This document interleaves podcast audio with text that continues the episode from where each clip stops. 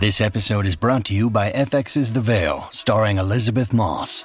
FX's The Veil is an international spy thriller that follows two women as they play a deadly game of truth and lies on the road from Istanbul to Paris and London. One woman has a secret, and the other has a mission to reveal it before thousands of lives are lost. FX's The Veil, now streaming, only on Hulu. The French painter Maurice de Vlaminck told this story about how he came to art. He says, I must have been about eight or ten. It was in the Plan de Ruelle in summer, in midsummer. We followed a path beneath the scorching midday sun, and suddenly, before me there was a field of corn, a cornfield with poppies and cornflowers and humming flies. I painted the cornfields, and every time I painted them, it was with the same feeling, that feeling of astonishment I had when I was ten. Now, I like to compare that story, and the thousands of others like it from other artists and writers, with an hour of radio that I once heard devoted to two com- classical composers. Between the host and the guest scholars and everyone who called in with memories of their music, it was a great time. And while each scholar favored one composer over the other, and while some of the callers claimed the same, and while even the host at times played the game and acted like it was a competition, there was no real or objective way to say who was the better composer. The reason that an hour of the day was being devoted to them, after all, was because of the experience of their music, the memories of their music, not for an intellectual game, not for making a bracket and declaring a champion. And as much as hours like that one on the radio serve to educate, or to bring pleasure, or to just pass the time, it's worth saying that they are very different, very different indeed, from Maurice de Vlaminck's moment of illumination and inspiration. And I mention all of this to ask what use criticism serves? What use do our opinions about art serve, if any? I'm thinking of the reviews of books, movies, or music. I'm thinking of debates, of book length studies, or of just an hour on the radio. Do some of us genuine, genuinely enjoy a good suggestion from a voice that we've come to trust? Is it simply comforting to read entire generations, sometimes centuries worth, of scholars intelligently discussing a favorite writer or painter or musician? And this is something that I am especially partial to. Or do some of us love a good fight and just like to see a talented writer dissect and destroy a movie or a book with obvious relish? Is there just no other civilized way to find out what's happening, other than to have someone pretend that they're objective and right about it? Or are some of us just caught in the kind of trap which tells us that we can't read or understand author A unless we know what critics B through Z think of them? Whether we go in for any combination of the above, it's good to remember two things. First, is that nobody's opinions are final, including mine here, and that even the best criticism is just what we read or write in between actually experiencing or creating new works of art. In the best sense, they pass the time.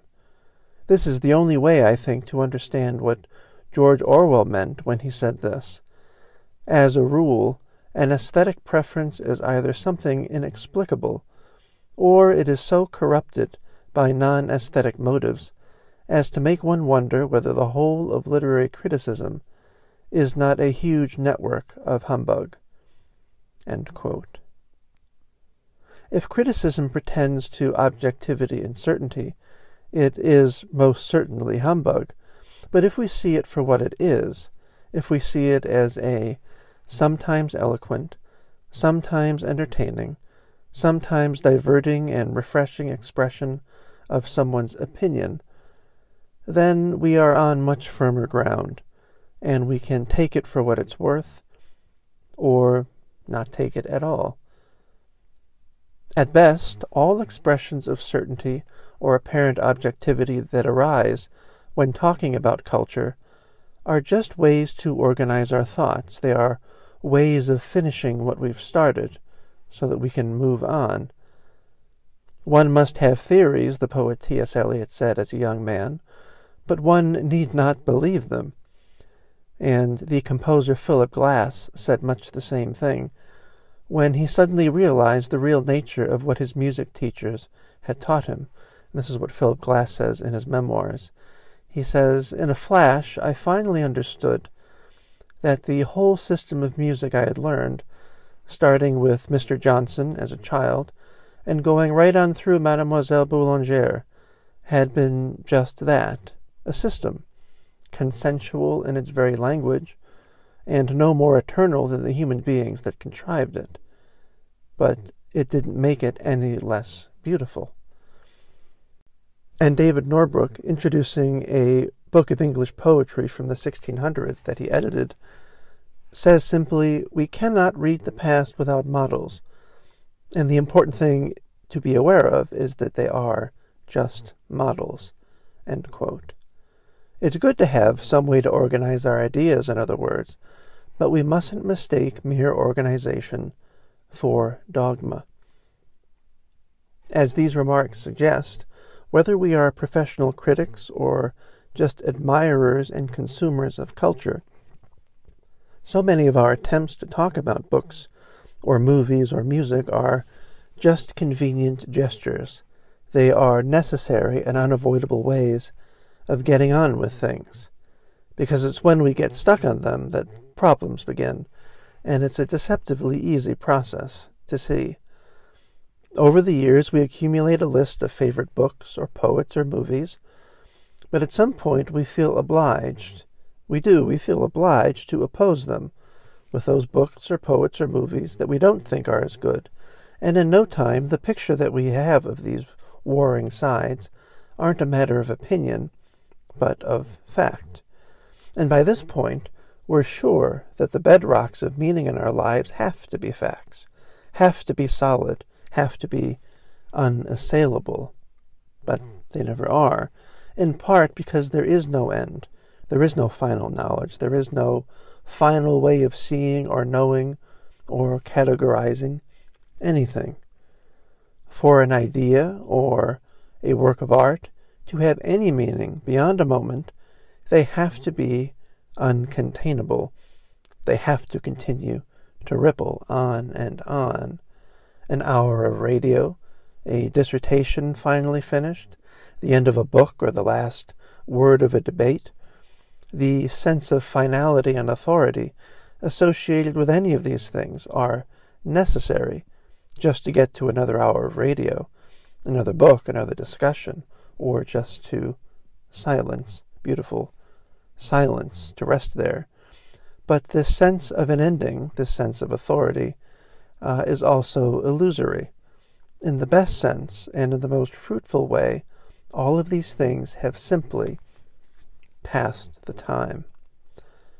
Now, Picasso has described what happens, though, when the work of critics completely consumes the art they are trying to comment on. And Picasso says this Mathematics, trigonometry, chemistry, psychoanalysis, music, and whatnot have been related to Cubism to give it an easier interpretation. All this has been pure literature, not to say nonsense, which has only succeeded in blinding people with theories. Just read that last sentence again. All this has been pure literature, not to say nonsense, which has only succeeded in blinding people with theories. And I wonder what our equivalents of that uh, today are, where we are blinded with theories. And Picasso's friend, the painter Georges Braque, put it even more succinctly when he said, The moment people started to define Cubism, to establish limits and principles, I got the hell out. In much the same way, the Catholic medieval philosopher Desiderius Erasmus at first spent decades, entire decades of his life, trying to quote correct and improve the many errors that he perceived in the popular expressions of his church, such as their reliance on ritual and the, to him, superstitious adherence to saints and pilgrimages. Only after a lifetime of believing that a rational approach to a largely personal and irrational experience could improve his church, and only after his beliefs helped usher in the Protestant Reformation and an, and an entire series of changes that he neither could have foreseen and certainly did not approve of, did Erasmus finally come around to saying this. And this is a great statement of clarity from a thinker uh, like Erasmus. He says this The essentials of our religion are peace and unanimity. I wonder how many of us would say that the essentials of any religion, uh, based on what we see on the news of the religious faithful out there, um, is peace and unanimity. Uh, does that appear to be essential to any religion out there these days? The essentials of our religion are peace and unanimity. These can hardly exist unless we make definitions about as few points as possible and leave many questions to individual judgment. It would be much better to put off such questions till the time when the glass shall be removed and the darkness cleared away, and we shall see God face to face. But of course, the uh, the religious version of that is if we are going to define as few points as possible, what do you do most of the time when you aren't either involved in prayer, ritual, or community? Uh, there, there is there is a, an awful lot. There's a vacuum that judgment usually fills uh, that would not be filled if uh, you were left with so many things that did not have definitions. And the same thing, the academic version of that would be uh, what do you do if you stop defining things and just experience them? I wonder what an English course or a creative writing class would be if you tried that out. And I, I ask that honestly. I know that it would be extremely hard to do.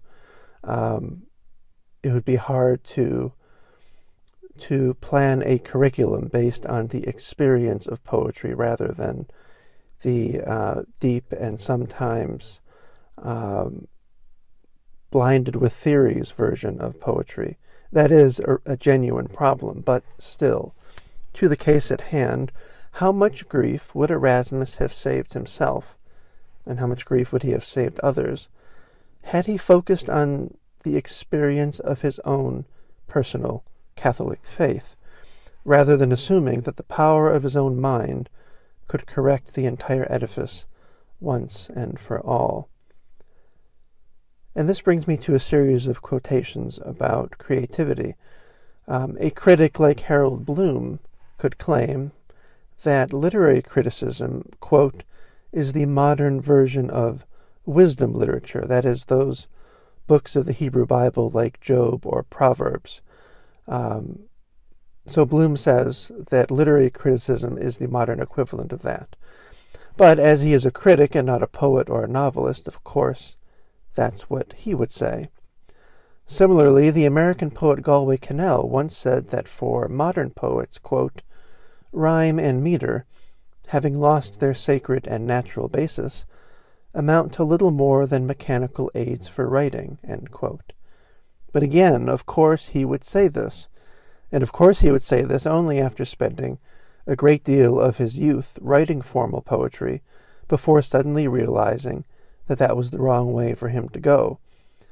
This need that we all seem to have, and I've only identified two examples of it, this need that we have to conflate the most important moments in our own development with the most, most important moments in everyone else's development is common enough common enough and understandable. But the critic George Steiner, I think, says what is probably closer to the truth. And here comes a wonderful quote from the critic George Steiner. And I should just say, as an aside here, because the print version of of um, Notes from the Grid uh, will not have these asides. 16 years it's taken to do all of these essays, and for a long time the title for this book was just Varieties, because there is a religious half to this book which isn't done yet, and what I'm reading to you now, Notes from the Grid, is the secular, the cultural half. And for years and years, um, over the course of hundreds of books that I've been reading, all along the margins there are V's everywhere, looking for quotations that I knew would end up going into this book, this book that ended up being quite small.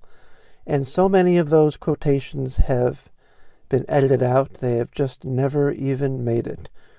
But two quotations from an interview that George Steiner did with the BBC back, I think, in 2004. Uh, once I heard them, once I copied them out, they have been in and they have never left. And they have been great lessons to me ever since I uh, came across them. And here is George Steiner talking on the BBC, and this is what he has to say.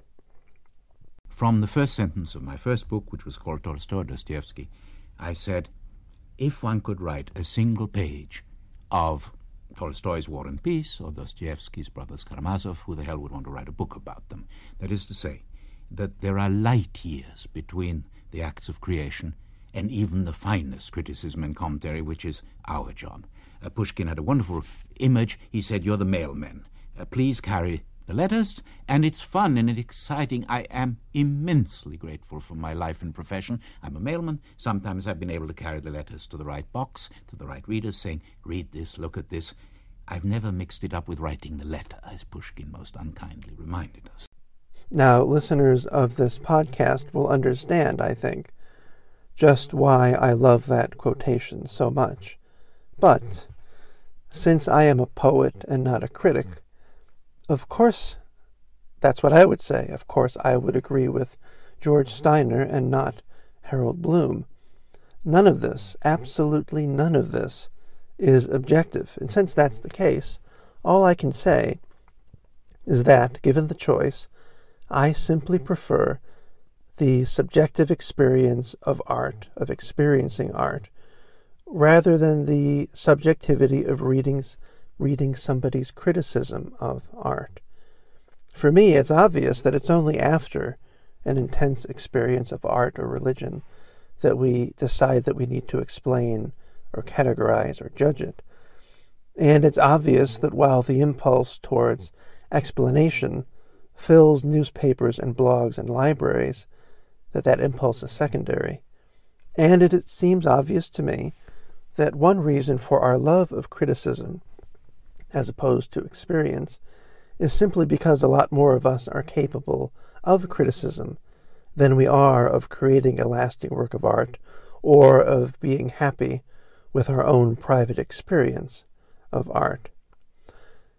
So that what matters most to me is that primary experience of a work of art, of experiencing it or creating it, not its later dissection. But just because any of this is obvious to me does not mean that it should be obvious to anybody else.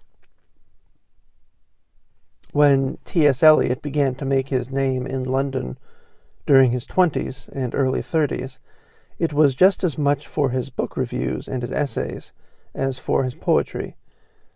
Decades later, though, he sighed at the reviews that he wrote at the time which smacked of, quote, the dogmatism of youth.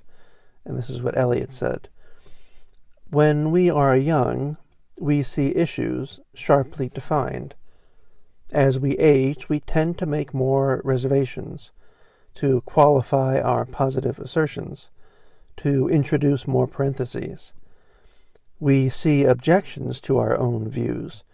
We regard the enemy with greater tolerance and even sometimes with sympathy. When we are young, we are confident in our opinions.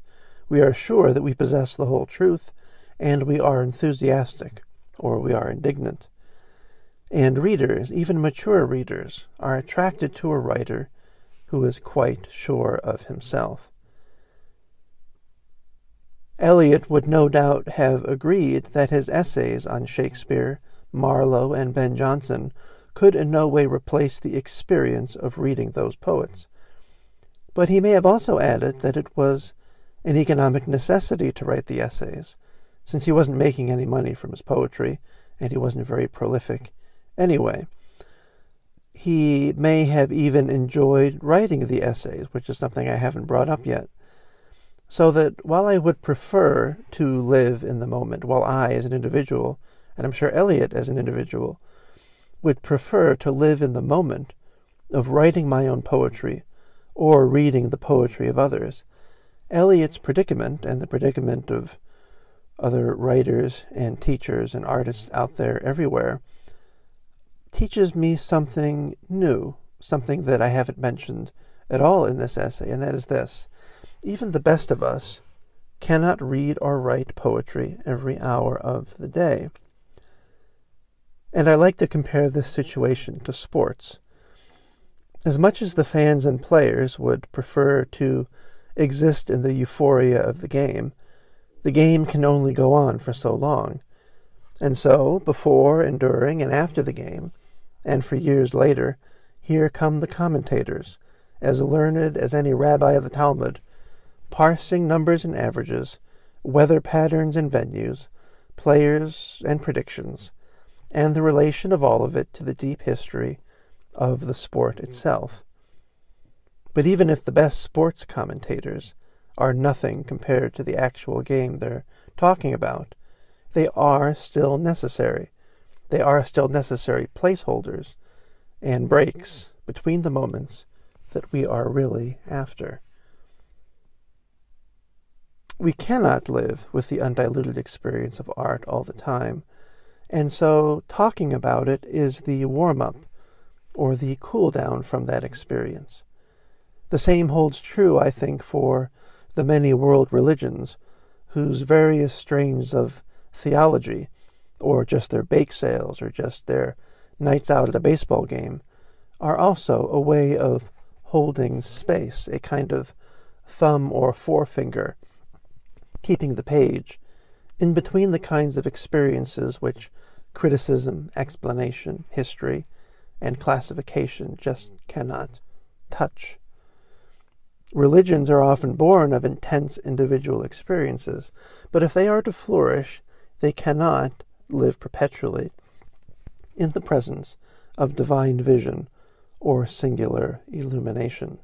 Moses would have got would not have gotten anywhere if he had simply been hanging out all the time in front of the burning bush.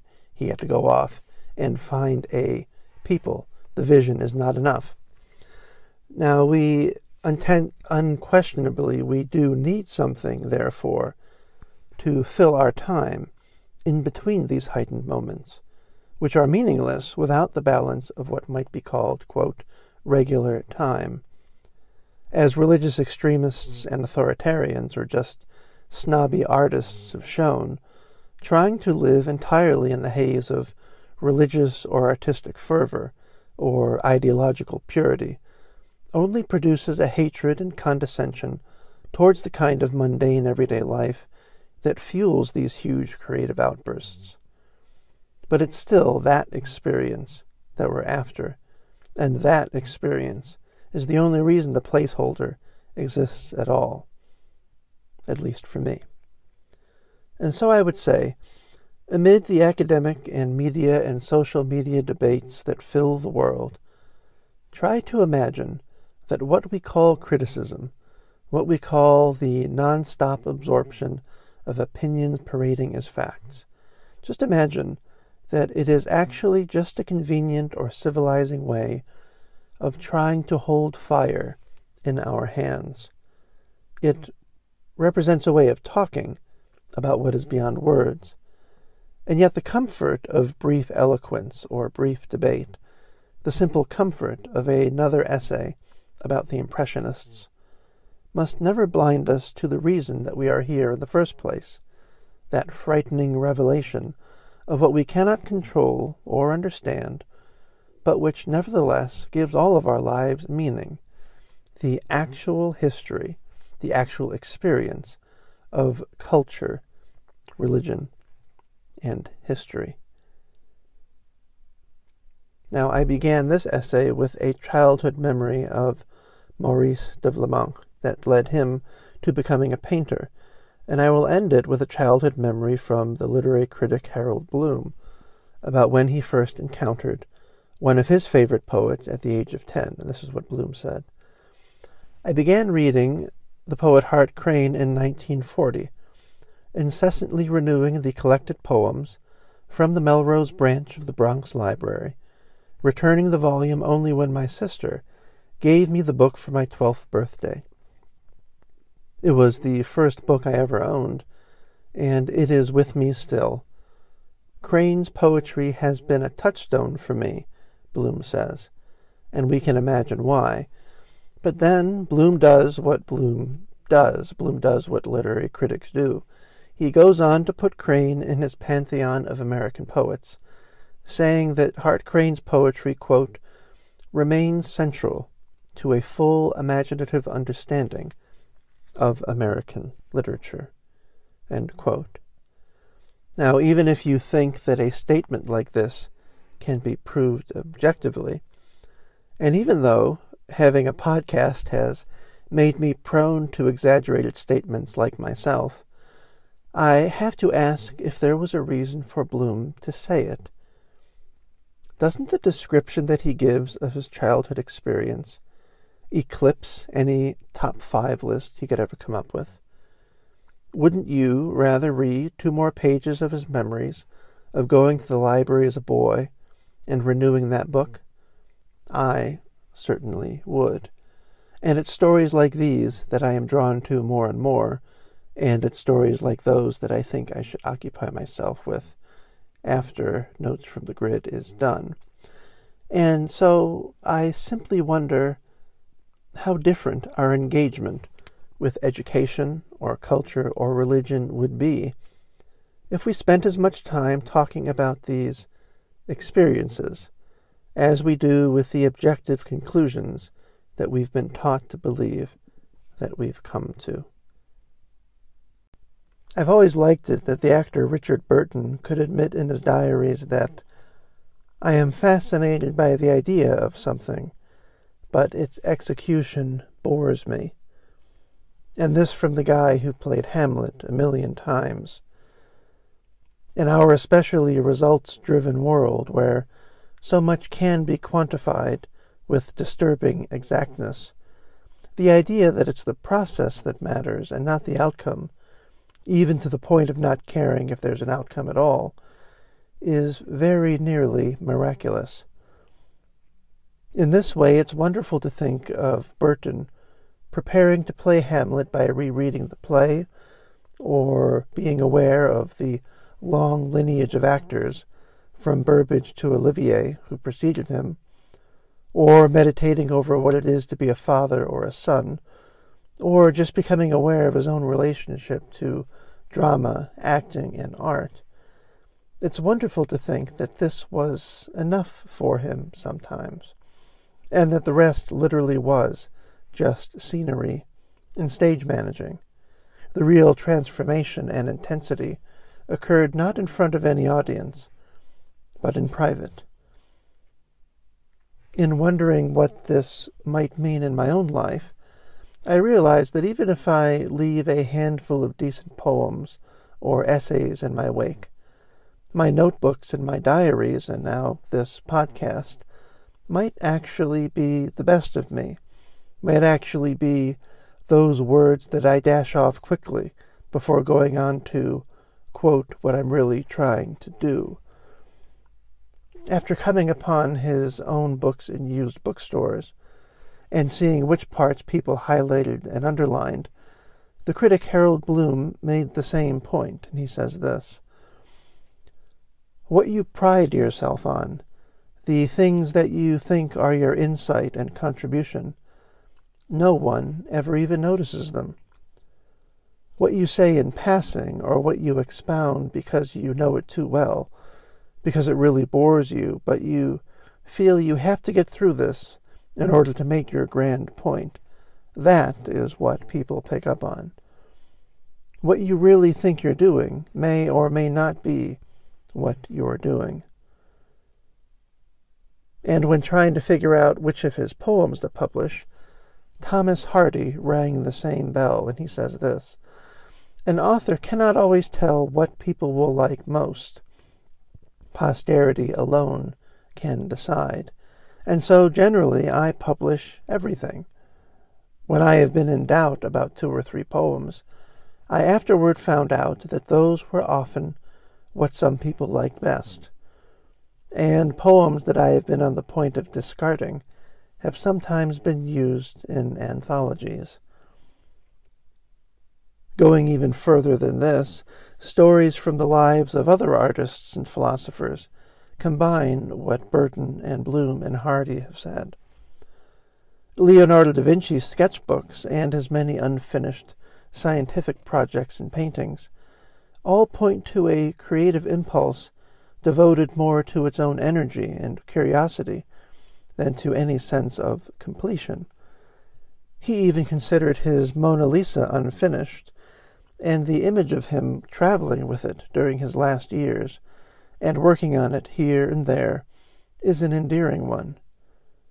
And so is the image of Michelangelo at nearly ninety years old, still working on his Rondanini Pietà, a sculptural group apparently meant for no one else to ever see, and which is, according to one biographer, simply, quote, a record of the old man's solitary need to express something.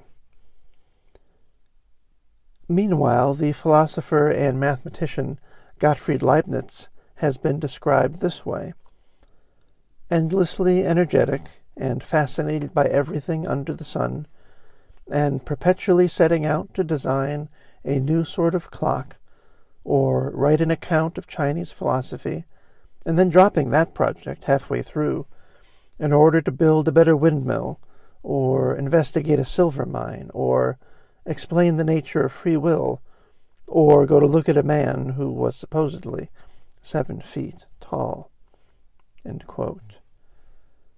So that, for all the conscious awareness that goes into everything, from paying the bills or writing a poem, or taking my daughter to school, I have to wonder what else is really accumulating beneath that seemingly regulated and scheduled surface.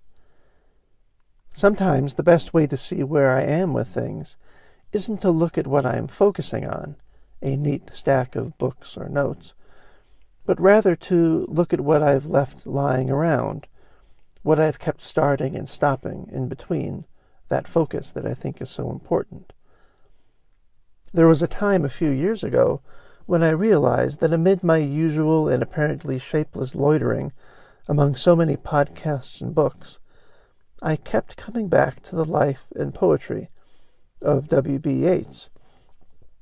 For a while, I thought that I could have been reading or listening to anything while sitting out on the front porch as my newborn daughter took a nap, when in reality I was slowly discovering one of those poets and one of those lives that has become a great source of solace to my own life. And I should mention here something that I always mention in the podcast, and that is that I mention people like Yeats or Bloom or Thomas Hardy or Michelangelo um, not as a prescription, not as a list for other people to run out and do and to find, but rather I hope that couching these names within my own personal experience, my own stories, I hope that that rather inspires people out there to wonder about the names and influences in their own life. It is never a matter of just uh, name dropping in the worst way, but of wondering what other names and other influences other people have out there. And so Pablo Picasso's caveat to an interviewer is very apt here. Picasso says, You must not always believe what I say. Questions tempt you to tell lies, particularly when there is no answer. In other words, not only should we stop expecting creativity to justify itself with some gleaming, irrefutable finished product, and not only should we assume that artists will never know what, if any of their work will be remembered, we should also not expect their creators to know what to say about them. None of us should have easy descriptions, easy manifestos, easy speeches, easy anything at hand. It's hard enough to just get the damn thing done, let alone to suddenly be required to talk uh, eloquently about any of it. The moments of making and the moments of experience, those are the primal ones. The rest, the explanation, the reception, the study, the long history of study, all of these things are fun and glittering, and they get a lot of attention, but they are secondary to what are essentially private moments.